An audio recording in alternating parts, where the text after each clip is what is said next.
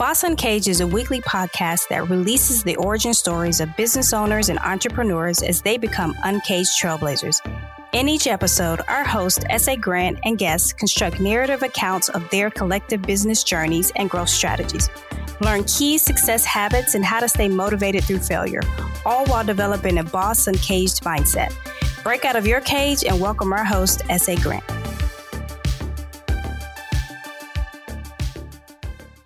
Welcome, welcome back to Boss Uncaged podcast. So today is going to be a special treat. I, I, never really have the opportunity to interview someone that's on this particular um, caliber of level. And uh, watching these guys grow and prosper in, in the podcasting community, and, and, I'm looking at like our overlap of people that we've interviewed, people that are in the same circles, like our LinkedIn profiles, our friends on Facebook. It's like every time I look, it's like, oh, that's a new person. That's a new person. It keeps growing and growing and growing and growing. So I want to introduce you to the content is profit podcast host and also there are the biz bros right so um, the nickname for them was kind of difficult i was trying to give them a nickname and i was thinking about the nickname i was like yeah i can kind of compare them to like like captain america and and iron man or maybe batman and superman and i was like okay i'm, I'm going to keep it simple so they're going to be the content bosses and obviously by, by by the picture in the background, you can tell why we're talking about content. So, without further ado, why don't you tell a little bit more about who you are and what we're going to be talking about today, guys? Yeah, absolutely. It's uh, like this is uh we're extremely excited to be here on your on your show on the platform. So mm-hmm. thank you for allowing us some space to to chat, really. Um so my name is Luis. Uh his name is also Luis. Uh, but we call him Fonzi for no reason at all. No, I'm kidding.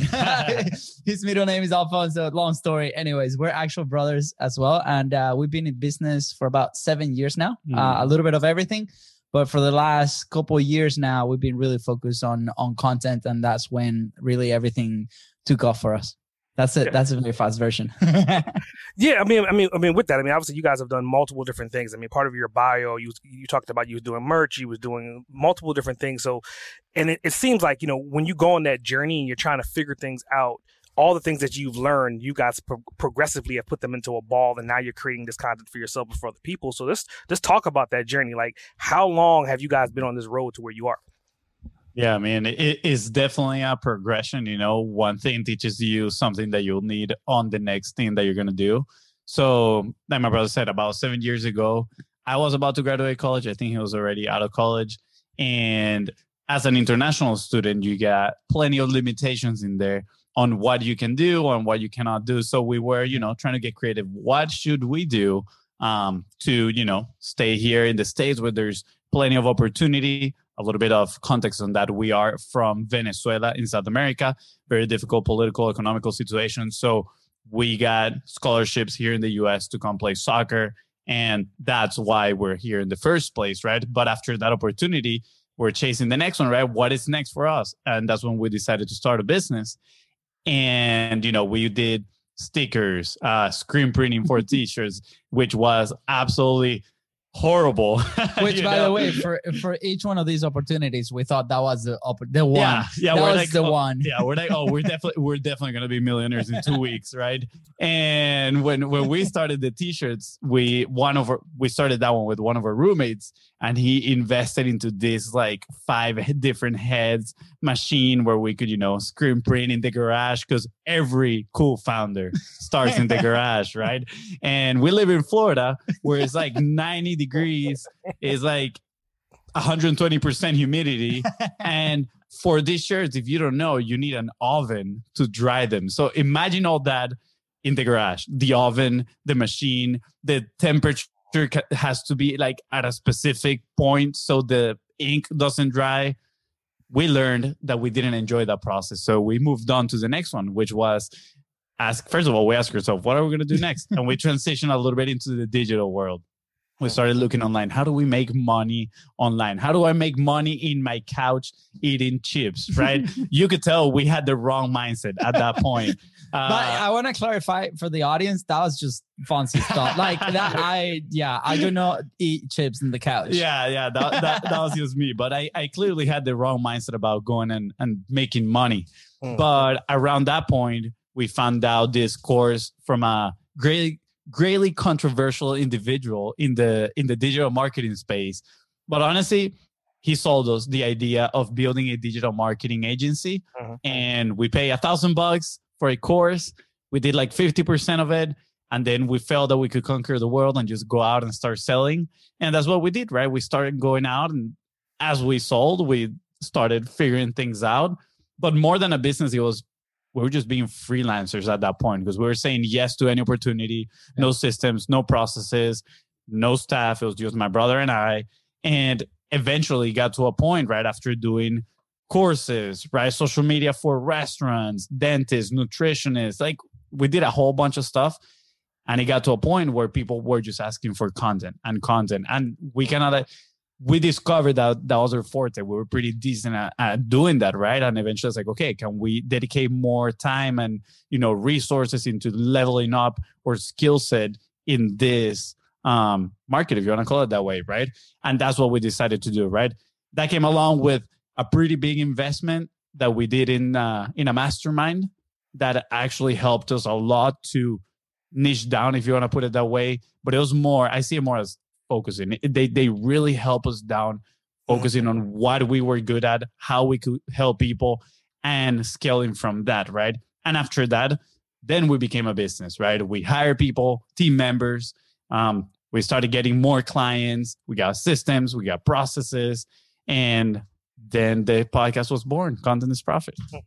So you guys did all that before the podcast even came integration.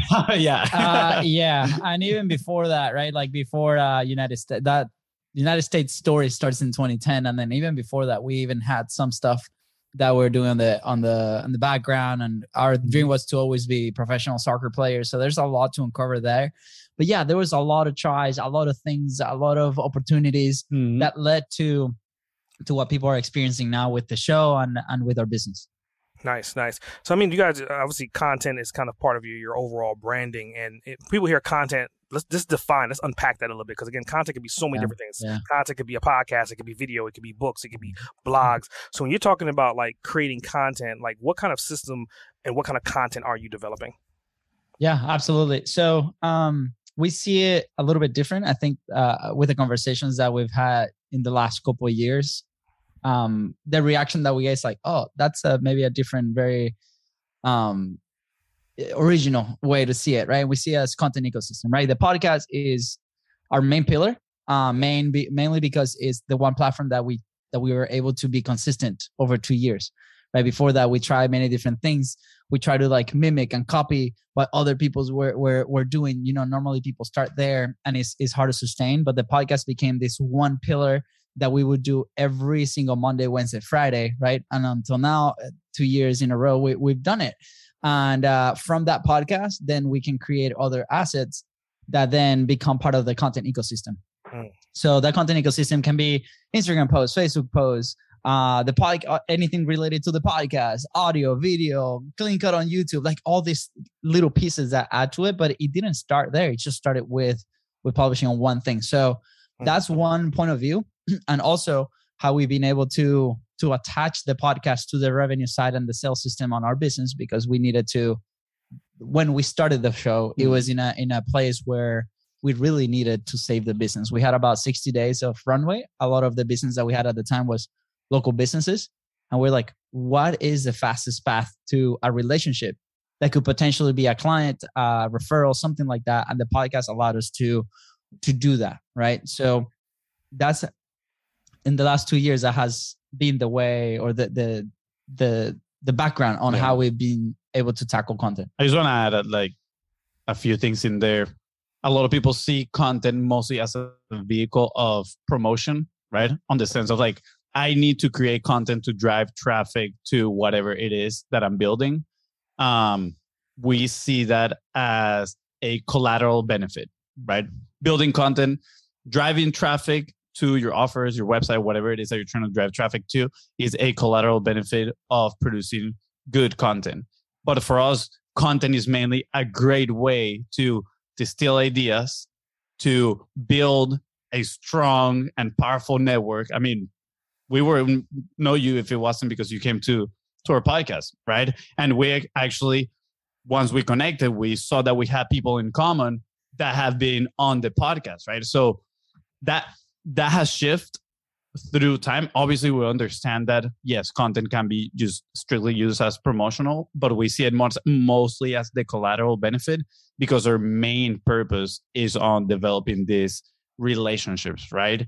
And from that a whole bunch of other benefits like come out of that that's nice. I mean, it's sexy when you when, you describe it that way. Because I mean, right now you're using podcasting as that that formula, that keystone, right? But you could mm-hmm. easily swap out that podcast for a YouTube channel, or you could easily swap out that podcast for um, video blogging, or just writing books. And then from that content that you get yeah. from that book, or from that video podcast, or that video um, blog, then you have all these other elements of content. And mm-hmm. essentially, what you're doing is you're setting up a pipeline of content, and that's the biggest issue that most people are they're, they're suffering from with social media. It's kind of like well, I don't know what to post. I don't know. I don't have enough content to post. What can I post?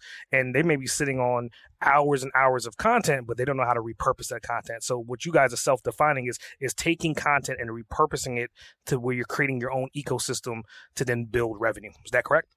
Yeah, yeah, absolutely. One one maybe asterisk in there instead of uh, repurposing, we like to call it multi-purposing, right? Because it's with mm. very it's, it's with intention. Repurposing uh, is something that you create, and then you're like, oh, how can like what else can we do with this thing? And it's kind of like an afterthought right? Like uh, at the, and at the beginning started that way. But then after that is okay how can we be clinical with the approach that we take with the show for example right? Like are we actually doing guest assets for our guests? Like how can we leverage mm. uh, this experience that we have with them? How can we actually create an experience that also involves content right? And it's constantly evolving in that sense. Um, there's also parts of those videos and very specific questions that maybe are not just for social but maybe for sales pages or different landing pages that that we might have right now or in the future right? So the idea is to start tackling this uh, remove the friction for production as much as possible. And then once you get going with consistency start looking in ways like okay this is the main objective. How else can i leverage this mm-hmm. one hour that maybe i'm spending with somebody that i've try to communicate with for a long time or with this idea that I've been trying to express for a long time. Right. Uh, one example of this has been uh, we had an interview with an incredible friend now. And through that interview, this concept of publishing pyramid came up. She she asked this question. We're like, how do you guys kind of tackle content? And we started describing this situation, and this con- concept came up in that interview. After the interview, we sat down, and by the way, this was like a ten minute interview, we sat down and we debriefed and we're like, wow, that was incredible.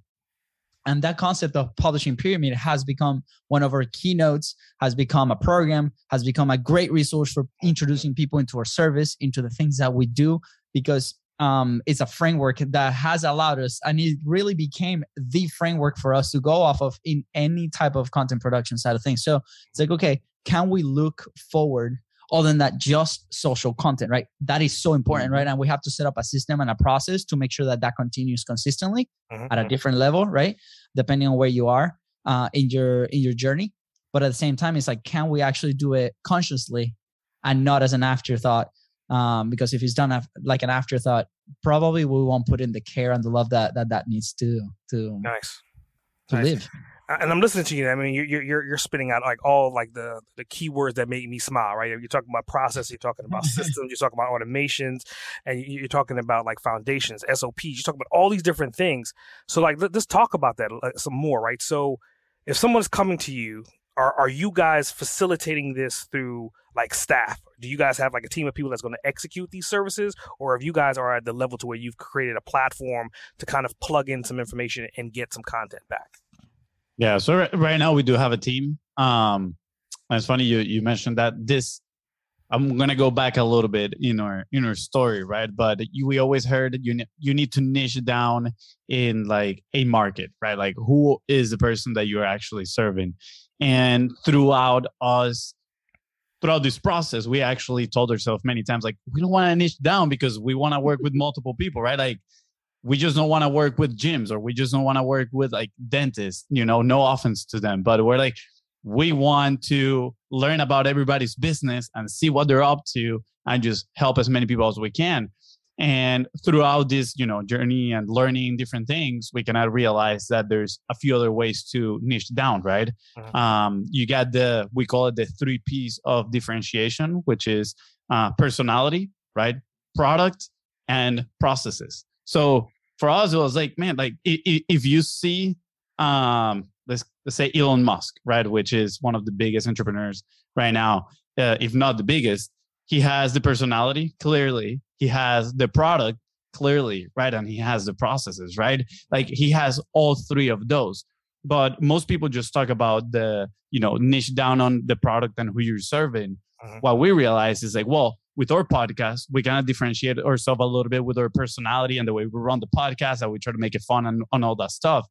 But in the business we decided to focus more on the process right? What is a process that is unique in the market that regardless of who is coming to us we can give them the um, the desired output right? The promised output. So that's what we set out to build. We set out to build that process where okay you want content cool you're making x y and z already we can help turn that into desired output right mm-hmm. it doesn't matter what their desired output is as long as it comes through the process we can meet that exact thing, right? So we started building that first for ourselves because we had the podcast and we wanted to, you know, build our own content. And be, before that, pre that, it was a little messy. But after, you know, a few iterations, we started seeing like, wow, it doesn't matter how much input we put, we got the output, right? Input, output. And at the end of the day, now is obviously um, very optimized. We're actually consistently looking to optimize it even more, right? How can we increment the capacity of the team without sacrificing the quality of the output and all those those questions? But we kind of like decided to niche down on on the process. We call it the M2M, macro to micro, and yeah, it's been absolutely amazing because that is the bread and butter of what we do. Nice, nice. I think you brought up a really solid point. It kind of goes back to like one of my branding keynotes, and I always try to give this example of like branding at scale. And uh, the mm-hmm. example I use is like Apple. So Apple itself is a brand, Steve Jobs is a brand, and then the iPhone is a brand. And it's like you guys are saying the same exact thing, but you got the twist of talking about the processes behind the scenes. So seeing yeah. that commonality is definitely refreshing. That that's the model that that you're going with. So like my next question is like you two as individuals, right? You in your bio, you talk about you guys were fighting you guys are brothers, obviously growing up, and that's why I was making that being facetious in, in, the earlier part of this podcast, talking about mm-hmm. uh, are they Iron Man and, and, and Captain America? You know, are they on the same team, but occasionally they fight? So my question is, is like running a partnership is hard enough, but running a partnership with a sibling, how how do how do you guys manage that? Yeah, absolutely. It's funny. Like this, this is a question that that never fails, and uh, you know, to to this day, it's not gonna not gonna say it's easy, right? Like, uh, but uh, we've we've had multiple conversations almost every single day. We've established systems on how do we actually communicate with these things. How do we solve challenges? Assigning responsibilities. There was a stage where we were both jumping on the same calls. We were both doing the same things. We are both doing the same thing. And I remember being on this event, and Fonzi comes up to me and he's like, "Hey, dude, I mean, it's two of us. we should be doing multiple things right? Like it's like uh, we need to be a little bit smarter. And that that was a, a, a moment where we started to really look into how we operate on a day to day how do we actually recognize the strength of somebody mm-hmm. and and and kind of let let go? So for example like right now we're going through i feel like that process right? Like fonzi is really good at managing and helping and serving the clients that we have right now. On my side i feel like i'm a little bit stronger on the outreach side of things, on starting those relationships, on managing that. So we're like, okay, with that strength, like I feel actually good doing this. How can we start implementing? Then there's gonna be some friction. We gotta assume that there's gonna be friction coming because it always comes. And it's like, how can we solve that problem? Like, what is the next thing? So I think establishing systems, for example, we do a weekly meeting every Thursday morning. Mm-hmm. Uh, and we're like, okay, this is the place where we actually talk about the hard things. This is the place where we actually, there's no judgment on the mm. feedback that comes. I remember one day Fonzi called me out because I was being very resistant to very uh, like ideas on changing the process, which is our baby, right? So it's like, okay, how do we do this? And I, and, and he called me out. He's like, dude, I feel like you're very resistant. Every single time I, I bring up an idea, like you push back hard. Mm. And uh, we really have to look inside and be like, is this for the benefit of the team is this for the benefit of both of us and we have a very big and powerful why as well our families back home we like to bring them the, the, the goal is to build this business to be able to provide and family always comes first and uh the at the end of the day, we always look at that. We're like, well, we're brothers first, and then we're business partners, right? So it's like at the end of the day, I really want a good relationship with my brother. And yeah, there's gonna be hiccups and there's gonna be speed bumps, but at the end of the day, it's like what's we have to go back to that. So there's a, Yeah. there's a few moments that that we've had to kind of revisit that point of view. yeah you know whether you are a family or not i think it comes down to communication have you know also leave all sorts of expectations aside um i might butcher this a little bit but i heard once ex- expectations are uncommunicated commitments right Mhm. and if you have expectations on the other person guess what they don't know that so if you have some expectations tell them and see if they can be realistic if they can be met by the other person. So communication is key. And i remember this a while back. I heard uh, from an interview of tom Bilyeu. he was talking because him and his wife they used to run quest together. And i remember them talking about decision making and how important it was obviously in every business very important to make the right decisions. So how do they manage to make important decisions when there's two of them right? And they might have different opinions.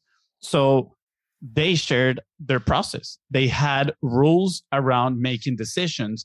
If they couldn't agree on something one of them had the say above the other person. And guess what? That doesn't mean that the other person is more important than the other one. You got to leave your ego aside. At the end of the day what is the common goal right? You have your goal which is to take your business to x y and z and is the decision going to benefit this yes or no? So if you cannot get to an agreement well guess what? My brother has the final say if we need to do something right? And you got to commit to that and be okay that that might be an option. So sometimes i feel like in partnerships ego gets in the way lack of communication and like my brother said it's just transparency and honesty right? If i feel that he is being defensive at certain moments i will let him know. Sometimes you know uh, i let maybe my personal life which is totally normal drip into uh, my business and some meetings and then he calls me out too. He's like hey man like i see you're a little bit down right? Uh, why don't you go take a break or something? Cool i appreciate that. And you know at the end of the day i don't think it's a matter of whether you're relatives or not.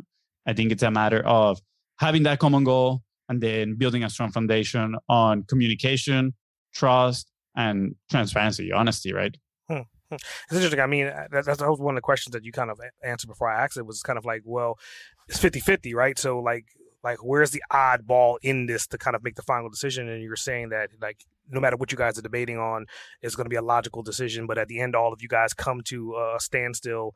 Then uh, Luis has final decision. So I mean, that's just really interesting. So that kind of leads me to like uh, like a question with you guys growing up, and, and you guys, and those that don't know, like I, I was born and raised in Trinidad. You guys were, were born and raised in Venezuela, and we might as well be neighbors. I mean, we can see each other from from the, from the coast, right? So like Yeah. let's just talk about that for a little bit. Like, what was it like growing up in Venezuela versus where you guys are right now in, in Florida? Uh night and day right? Like uh we had i mean we're very blessed. We had a really good childhood. Uh we have a loving family. They're all like we're all still together right? Like uh our mom is a college professor. Our dad is a chemical engineer that has been doing a bunch of stuff uh, except that right? He, he currently sells insurance like but the main goal growing up for us was playing professional soccer. So uh that athlete mindset was was developed very early um, you know, we played every weekend. Uh, soccer seasons back home is full year. You start in September and you end up in April, right? Like it's, it's year round, and you have summer to kind of do preseason and get back into it. Uh, so our life kind of revolved around that. Both uh, we're almost four years apart, three and a half years apart. So growing up, he had his group of friends. I had my group of friends, and it wasn't really until we hit like 18, you know, 19 that we really came together. I personally left home when I was 15 to play soccer in Italy for a year. Uh, Fonzi was the unfortunate one that had to stay with my dad and my mom uh, at home. but we both had opportunities where we where we played soccer overseas, and uh, that was the the goal. And that's kind of what led us also to United States to Yeah. apply for soccer scholarships and do that. But growing together, um, obviously we fought as brothers, right? But we weren't probably as close as we are now in the relationship. Uh, we've lived together for a long time. Actually, l- last year was when you actually moved out. Yep. Uh, you know, that's why we call him the Joey of the family. uh, and it was because you know we we like to be together, right? Like my my wife adores him, right? So he's a great uncle as well. So like just like a very good Hispanic family, we like to stay together, and that seems to be very weird nowadays in the United States, right? Yeah, I mean, besides political, economical situation, like my brother mentioned, we were very fortunate of, you know, we weren't rich by any means, but you know, we had all, all of our needs meet, uh, met, and we managed to, you know, once in a while travel and see other cultures, see other people. But at the same time, I think we had very supportive parents, right? Sometimes I feel like we talk to other entrepreneurs and everybody has like those dark moments or like that that dark part of their history, and we're like, man, we were like, I feel like we were pretty normal, right? like, of course, we had our challenges and whatnot, but uh, yeah, we were blessed with a good family. But at the same time, we are actually, which is kind of odd, we were at least I feel like we weren't that exposed to entrepreneurship right? Uh, even though my dad has like tried multiple things here and there, um, I wouldn't call it like an entrepreneur. Like when we were little, he did have like a venture that he was starting, and that didn't go well.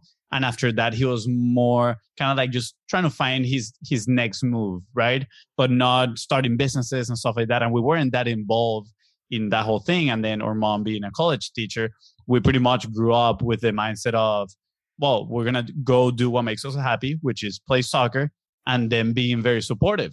But we didn't really meet other people that started their own businesses or their own thing.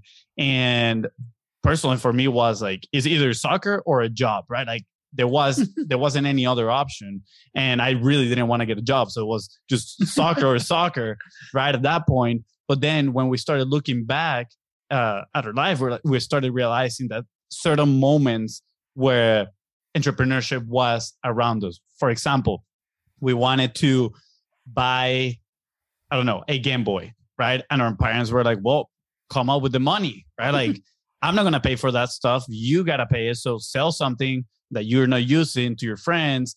Or, you know, there's this counterfeit market that that's back home and they would sell like uh, soccer jerseys um, you know, and we're like, hmm, let's go buy them at a very low price and then go sell them at the school for a profit. And we did that for a little bit. Or we started making our own music CDs and selling them to our friends. All these initiatives that looking back at it, we're like, huh, we did have it in us to come up with the solutions. But I think that happened because our parents manage our resources, right? In a way unconscious. I think it was unconscious, right? But instead of them saying, "Yeah, sure, let's go and buy you this stuff," the the way they presented it on, figure it out. Here's a problem. You find the solution. That led us to, you know, start developing that thought process of, okay, well, how do I start solving problems? At first, it was just for us. How do I get the money to, you know, take out the girl that I like to the movies, for example? Or eventually, we needed to find scholarships so mm-hmm. guess what we did? We cold email like 200 soccer coaches here in the states to we send them out a video. It's like, hey, I'm from Venezuela. I want to play soccer. I think I can play soccer for your team. Here, look at me play. And only like two of them answer, right? Mm-hmm. But those two offer scholarship and we managed to come here, right? So we that was the beginning of our outbound experience, if you want to put it that way. But again, it it was very difficult in turn. it was very uh, different, not difficult, different in in terms of what we see here right now, how people grow up and the system. Um, but at the same way, I think is similar in a way of people going with their day to day, trying to solve other people's problems, try to solve their own challenges, and that can lead them to you know eggs opportunities. Hmm. So I mean, with that, I mean, obviously you're saying that your dad has some entrepreneur hustle to him to a certain extent. Your mom was more of an educator, and you guys kind of bounce these ideas around, and you kind of grew up that way. But again, you guys were more driven towards becoming soccer players then then you was like, I'm not going to work corporate America. You guys end up being entrepreneurs. You started a podcast. So then, like, my next question is like about continuing on that family, the family um topic. Like, so how do you guys currently manage based upon the experiences that you've had with your current family, with your work life and your family life?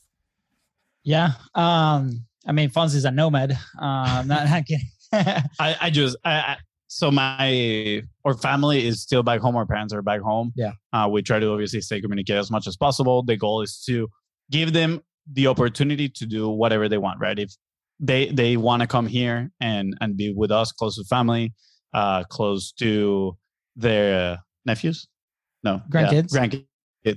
Good job. close to their grandkids, and and of course like we want to give them that that opportunity right Yeah. like we we love our parents um for me personally i have a girlfriend but we don't have kids or anything. So my focus is fully on on the business. I do play soccer still. I cannot leave soccer aside. Like gotta say that.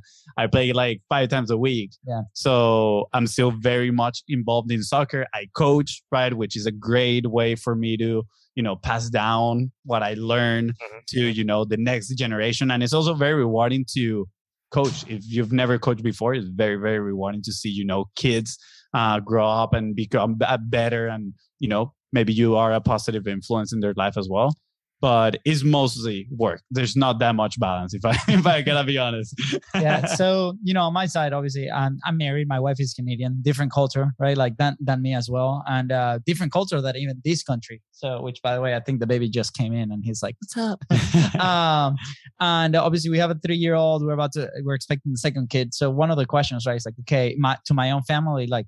What's this gonna be like, right? And uh, to me, it comes down to opportunities. Can I actually provide the opportunities? You know, back home, uh, part of the issue was always money, right? Like we're always having this conversation about there's not enough money, or like that was like the the thing, you know, mainly with with our dad, right? And uh, we're like that to me was a is an experience that is the thing that I'm still working on, right? To this day, I'm Mhm. like, I don't want to be in that position where money is a big factor of why we make decisions why we like uh, create experiences for our family or provide those opportunities. And that's probably the main driver on why we started this or why in my case why i continue to do this every single day. Um hi luca. Uh there he is. Um so you know no, I'm I'm very fortunate also that that I have a wonderful wife. Right, she is the complete opposite of an entrepreneur. She's perfectly happy and loves the work that she does. Right, and uh, she has no interest in the entrepreneurial life as well. But she supports 100 percent of what we do every single day. Right, she's like, okay, look, as long as we're are spending time together, as long as we have our, uh, you know, our baby, and you spend time with the baby, right, then go do your thing, go have fun because she's seen me in both scenarios. Like she's seen me in an environment where I had to hold a job that I didn't really enjoy at all. And that was miserable for everybody. Right. So she's like, okay, perfect. Let's do both. Um, so in that sense, like how do I, you know, how do I raise my kids to be like that? I think is a is a is a blank canvas, right? And I think that's the exciting part because we're able to communicate through the podcast or through the experiences that we've had with incredible people and we can grab the best of all these cultures of all these like operating systems if you call it and be like how can we apply it to our daily life so we can actually provide value and service not just to our family but the people around us Nice, nice. So I mean, it seems like you guys obviously are kind of like opposites, but you guys have some similar attractions, and you kind of work together. When one person's mm-hmm. weak, the other person is strong. So Yep. with that, I mean, like Fonz, what's what's your morning habits, your morning routines look like?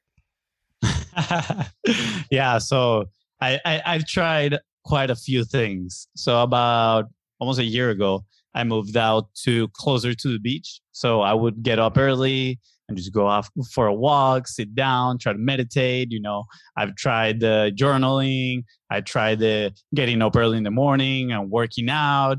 And nowadays, I am just waking up. I go out the door and I go to a coffee shop and start doing work Mhm. as early as I can. Right. So I tried a lot of things. I wouldn't say I have a routine.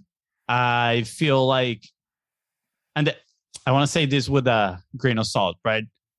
I do agree that it's very important to have some sort of routine or something that gets you in the zone, right? And I and I understand, and this is what I understood later on. You need to find your own how, right? Because I was trying to replicate what other people would say. They would start saying, "You got to start your morning journaling, right? You got to start your morning doing X, Y, and Z." And I was like, "Okay, I got to start my morning doing that." And guess what? Like that was wasn't just like being with me. Like it wasn't uh, true to probably who I I was at the moment. Also, I don't believe you're gonna have a one morning routine for the rest of your life. It can be the right morning routine for that season of your life, right? So right now I'm in the season of my life where I just wake up, you know, brush my teeth, wash my face, put on some some decent clothes, and then I just go out the, the door and go to the coffee shop to do some work. That being said, there's days that I wake up and I'm like, man, I don't wanna go straight to work yet. Let me go out and take a walk at the beach or do something else, right? Mhm. So um, I just wanted to put that in there because I feel like sometimes when people speak about these morning routines, there might be a notion of everybody needs one and everybody needs to commit to one for a long period of time. And that view has changed a little bit in me. What I do try to practice uh, on a daily basis is gratitude. Um, we have a call with our team every morning, and the mm-hmm. first thing that we that everybody does is you say what we're grateful for, and then we we move on from there. So yeah, yeah. That being said, I I've I feel like it it has been a challenge to me to find maybe something that I can stick with for the very long term. Mm-hmm. But as I mentioned, you know, kind of like those beliefs are changing a little bit, and I'm okay with just transitioning from one thing to the other as of right now. Yeah. Um, for me, I've been really diving into this concept of containers. Uh, so you know, we have you know in my personal life i have luca container. That's my time with with the baby right? Like i have work container. I have workout container. I have food container. Like what are these containers that i can actually food container. food container. Yeah literally it's like my my time to eat like lunch right? Or my my time like luis's time container right? I recently uh, I, have been doing like a, a very diligently um, time tracking. So I've been time tracking my activities, mainly also be like, okay, what are the, where am I spending the time? What makes sense in the business? Is this driving revenue not driving revenue? Could we plug somebody in in there in part for that, but also time tracking my personal side because I understand that probably I need like two to two and a half hours of Luis that time with like no wife, no kid, no work, no nothing to recharge, right? And that could mean meditation, that could be read, that could be playing video games, that could be going on a run with it with the dog, going one wheeling with the dog. Like I don't know what that is, but at least I have that container. So what happens is I've been adapting my schedule based off of that. So mm-hmm. for me personally, like Fonzi said, I'm very productive in the morning. So the last few days I've been up at five. And uh, the coffee shop that I have like next to my house, they opened the door for us at that time, and I literally go in there and crank out as much as my my own work because as soon as nine starts is all calls and meetings and all these things and then by noon we have a few things left but then we can enjoy part of the afternoon like monday for example. We book some time and we play some video games at 3 p.m in the afternoon right? Until i had to go pick up the the kid so for me the last few weeks that has been so important and I'm having the second kid in like a week. So that's probably going to go out the window. so st- staying like very flexible and nimble to where you can adapt, but identifying those areas where hey, maybe I need a recharge. And maybe the recharge is going over your affirmations or going meditate or maybe going to workout, maybe take a nap. What is that? And like Fonzi said, leaning into your own how I think is super important. Nice. I mean, I'm just listening to you guys speaking and you guys are like, like the yin and the yang. Like you guys are completely opposites, but you guys have some similarities, right? If I if I was to throw out a card with soccer, you both would jump in, right? If I throw out podcasting, you both jump in. But like the way you guys carry yourselves and the way you're you're depicting your day to day and your lifestyles and, and your and the way you process things are uniquely different, right? Which is it's interesting to kind of hear that. So and, and, and going into like my next question is like I think both of you this answer may be similar, it may not, right? So what books would you guys want to recommend? If you could pick a book and if you can pick a book, which would be your your, your go to book?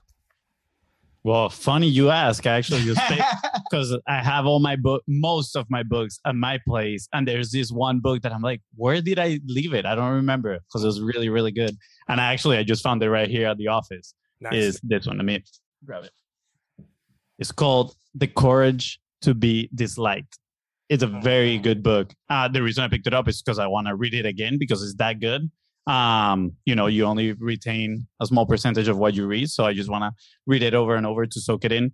So it'll be two books, what I remember. And before, you know, sharing this, I would first ask where, what type of book are you looking to read, right? Like in what aspect of your life do you need, you know, uh, maybe that extra help or those extra words that can, you know, teach you something. Uh, for me, lately has been a very internal journey of personal growth. Mm-hmm. So that's why the courage to be disliked. It's a pretty good one. It's about ad, ad, Adlerian psychology, if I'm not mistaken. Um, that's the name. Um, but also your erroneous zones by I forgot the name of the author, but very good book. Very, very good book. Your Erroneous Zones. That was actually the first book. Wayne Dyer.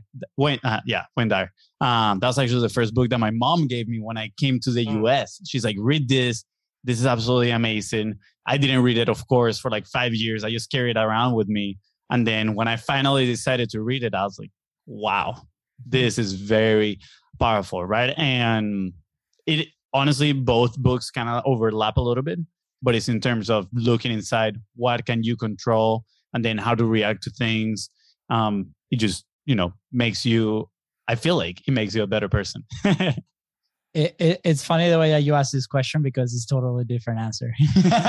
So you know on the personal side i've been working with a coach uh, for for a while now. So my that's how i probably receive the information a little bit better.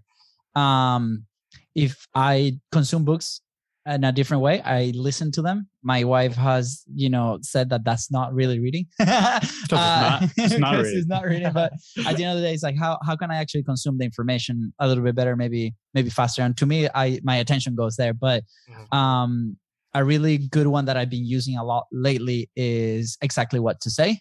Hmm. Uh, Phil Phil Jones uh an amazing speaker. Like he was one of the initial guests of one of our first clients and we've been obsessed and is is very short and is mm-hmm. incredible. So on my side i'm the operator side of the thing. So like i create the systems i, I test the systems myself. So that has been helping me a ton in, in our outbound for relationships right? It's not even sales wise it's like for the relationships. That has been huge.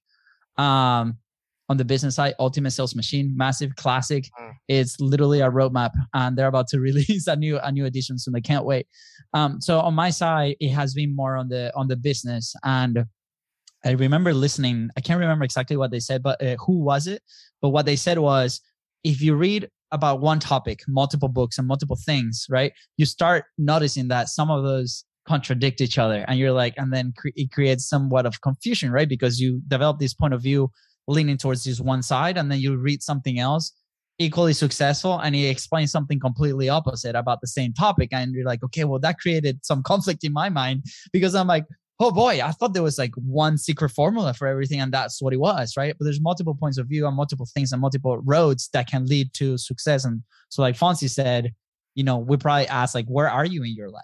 Right? So depends the recommendation depends on that. But for me that opened the world to like okay maybe i read and what like the thing the one boulder the one nugget that like really serves me today is the thing that i'm going to implement. And since i personally took that approach sometimes i don't even read the book the, the full book. I just read the part that i need for that moment in time and then maybe i read read it and then i will i will read or i consume something completely different that will help me in that moment. So that's how i've been tackling reading in the last like year and a half probably or consuming books in the last year and a half Hmm. So I think that's interesting. So like this this this switch from books to tools, right? So again, you mm-hmm. guys are, are polar opposites so far. So like if you could pick one tool and you could pick another tool, what tools did you guys use on a day to day basis that you would not be able to do what you're doing currently without access to? Oh boy. Okay, I'll go first. Yeah, you go first. My favorite tool has been the software called Notion. Hmm. it's a second brain on steroids. We build every single process in there. To me, it's been incredible. We've been helping clients with it as well. And I cannot do like with the team or in in general, kind of like that runs. If if the servers goes down, I'm screwed. That's it. Like game over. so maybe I should diversify a little bit. But today, that tool for like almost a year has been my go-to. It's always on. yeah, I I do enjoy Notion. I mean, I I have no you know no other tool to fall on because we have everything inside of our business in there. Mm. but for me this right here mm. has nothing beats pen and paper if i'm being honest. Uh i carry it with me all the time.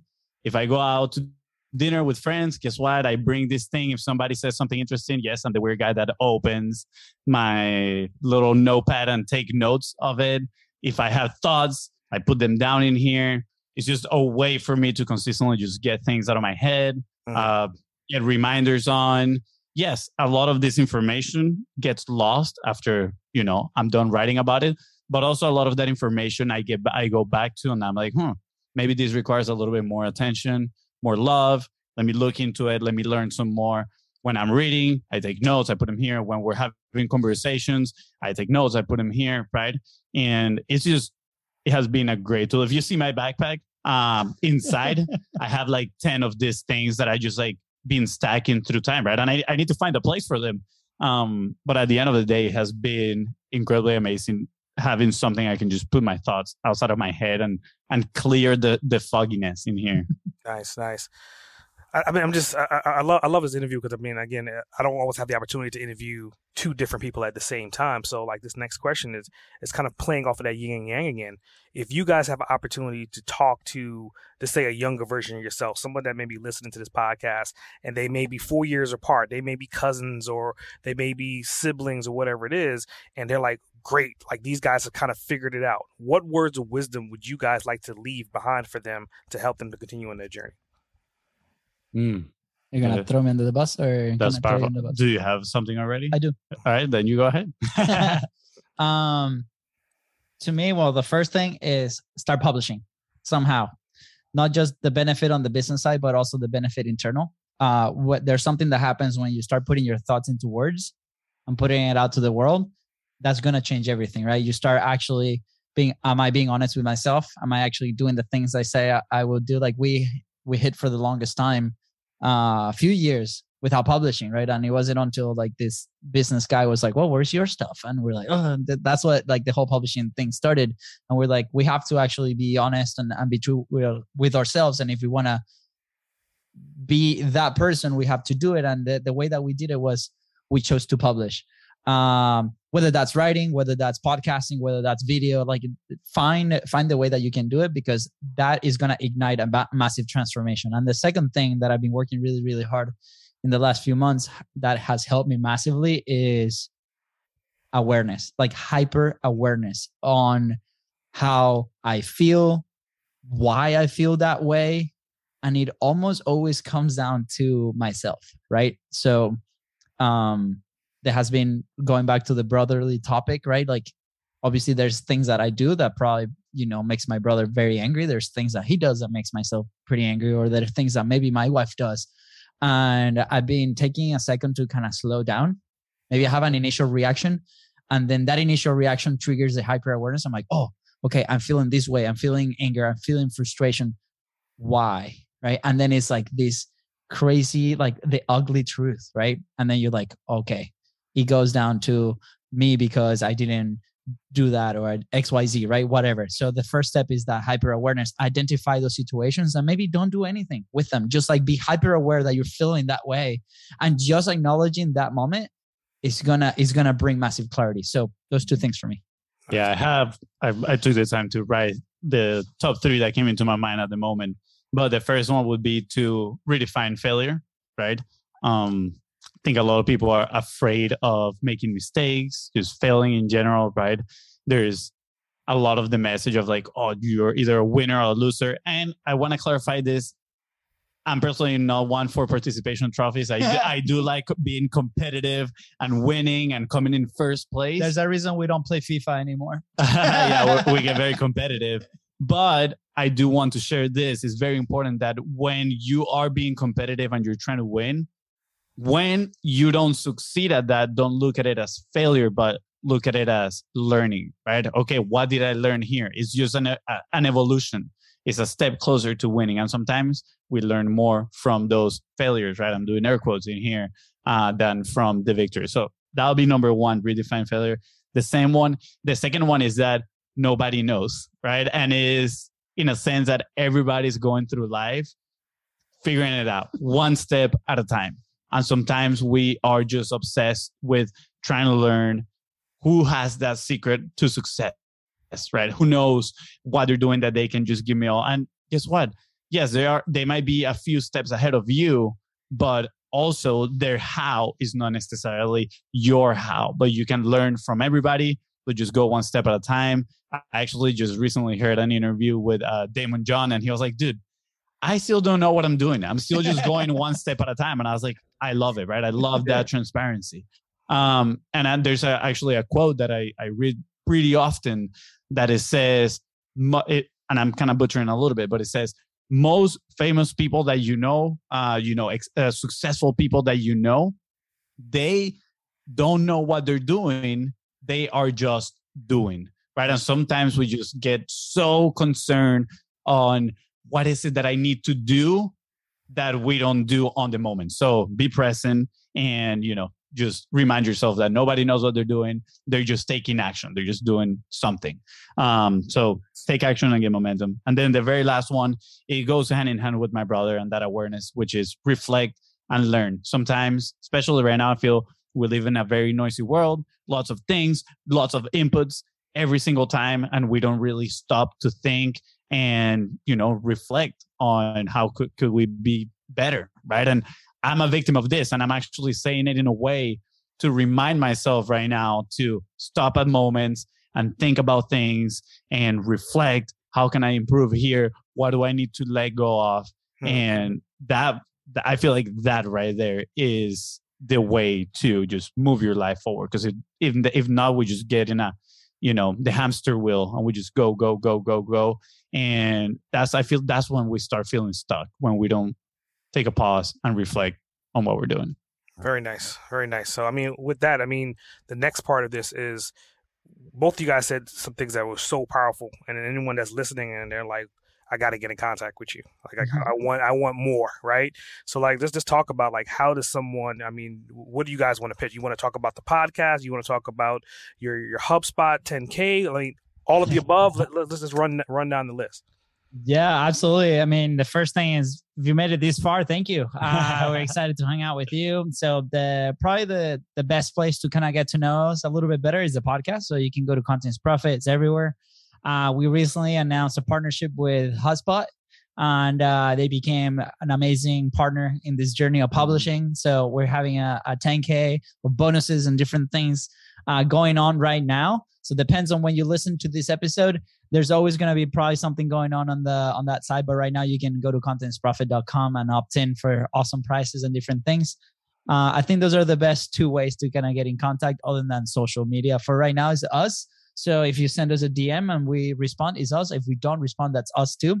Uh, so I say that because Fonzi never responds. So t- you can text me. that's hilarious.